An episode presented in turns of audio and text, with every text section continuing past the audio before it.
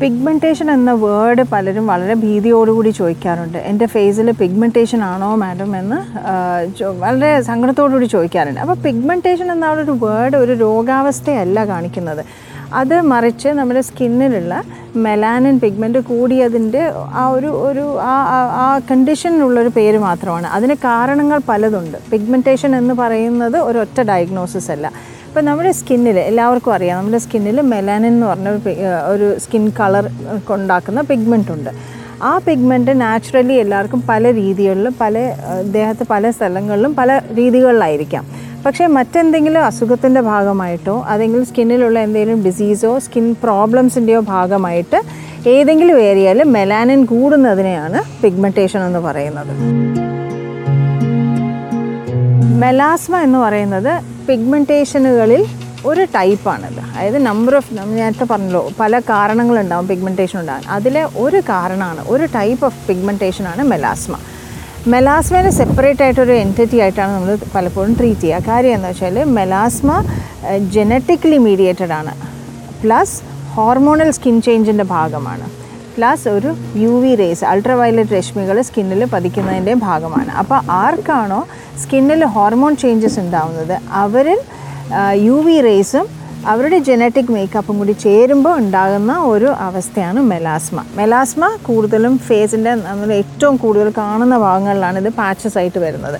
ഫേസിൽ വരാം നെറ്റിയിലുണ്ട് ഈ സൈഡ്സിൽ വരാം ചിന്നിലുണ്ടാക്കാം. വളരെ റെയറായിട്ട് കൈകളിലും മെലാസ്മ ഉണ്ടാവാൻ ചാൻസസ് ഉണ്ട്.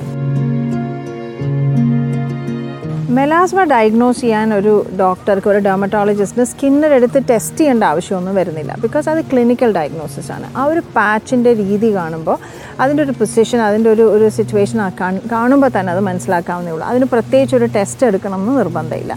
പക്ഷേ ക്ലിനീഷ്യൻസ് നമ്മളൊരു പ്രത്യേക ലെൻസ് കൊണ്ടോ ഒരു പോളറൈസ്ഡ് ലൈറ്റ് കൊണ്ടോ നോക്കാറുണ്ട്. അത് എന്തിനാണെന്ന് വെച്ചാൽ സ്കിന്നിൽ അത് എപ്പിഡെർമലാണോ ഡെർമൽ മെലാസ്മയാണോ എന്ന് അറിയാൻ വേണ്ടി ഡെർമോസ്കോപ്പ് വഴിയോ വുഡ്സ് ലൈറ്റ് എന്ന് പറഞ്ഞുകൊണ്ട് ലാമ്പ് വഴിയോ നോക്കാറുണ്ട്. അപ്പോൾ അത് അറിയുമ്പോൾ ഈ സ്കിൻ ഈ മെലാസ്മ കുറച്ച് ഡീപ്പർ ആണോ അല്ലേ എന്ന് അറിയാൻ പറ്റും. അപ്പോൾ അതനുസരിച്ച് ട്രീറ്റ്മെന്റിൽ കുറച്ച് വ്യത്യാസങ്ങളുണ്ട്. അല്ലാതെ കൂടിയ സ്കിൻ ടെസ്റ്റുകളുടെ ഒന്നും ആവശ്യമില്ല.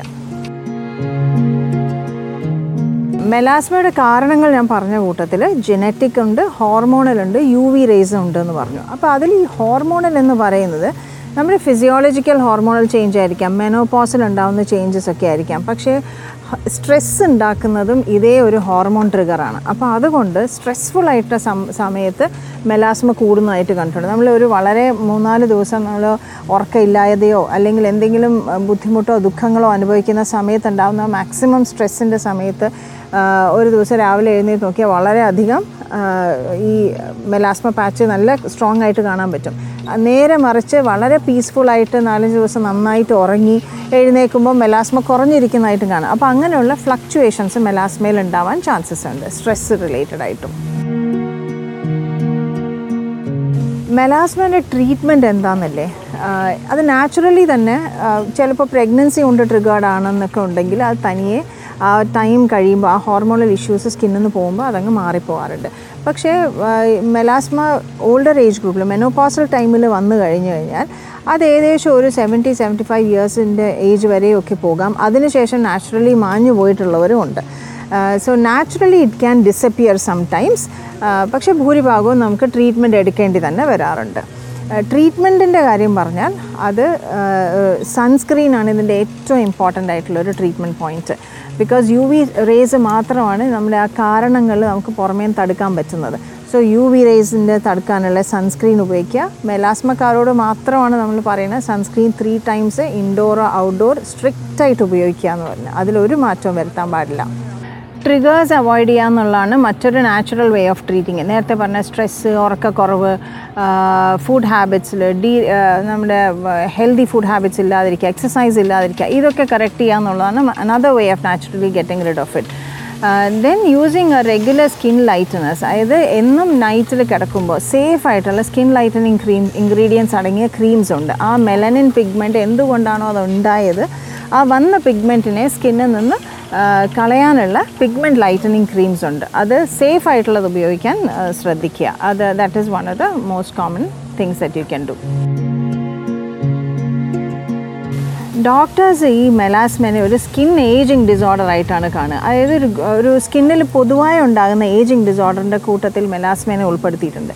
അപ്പോൾ സ്കിൻ റീജുവനേറ്റ് ചെയ്യാനുള്ള എന്ത് പ്രൊസീജിയേഴ്സും മെലാസ്മനെയും ഇമ്പ്രൂവ് ചെയ്യാൻ സഹായിക്കാറുണ്ട്? അതായത് P R P treatments platelet rich plasma therapy medical facials rejuvenating chemical peels ഉണ്ട് സ്കിൻ ലൈറ്റനിങ് ലേസേഴ്സ് ഉണ്ട്. ഇതെല്ലാം സമയാസമയങ്ങൾ എല്ലാവർക്കും അത് ഉപയോഗം വരും എന്നല്ല ആർക്കാണോ അത് ഉപയോഗപ്പെടാൻ സാധ്യതയുള്ളത് അതിന് പല കോമ്പിനേഷൻസിൽ ഡോക്ടേഴ്സ് ഇത് പ്രിസ്ക്രൈബ് ചെയ്യാറുണ്ട്. അതായത് പൊതുവേ ആ വന്ന മെലാനിനെ എടുത്ത് മാറ്റുക.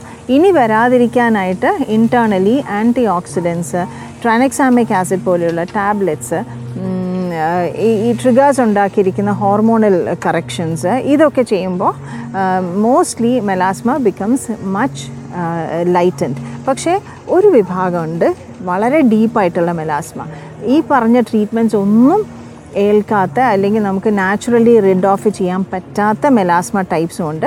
അത് that has got a regular doctors വിസിറ്റിൽ deeper പീൽസിലായിരിക്കും പലപ്പോഴും അത് ഇമ്പ്രൂവ് ചെയ്യുക.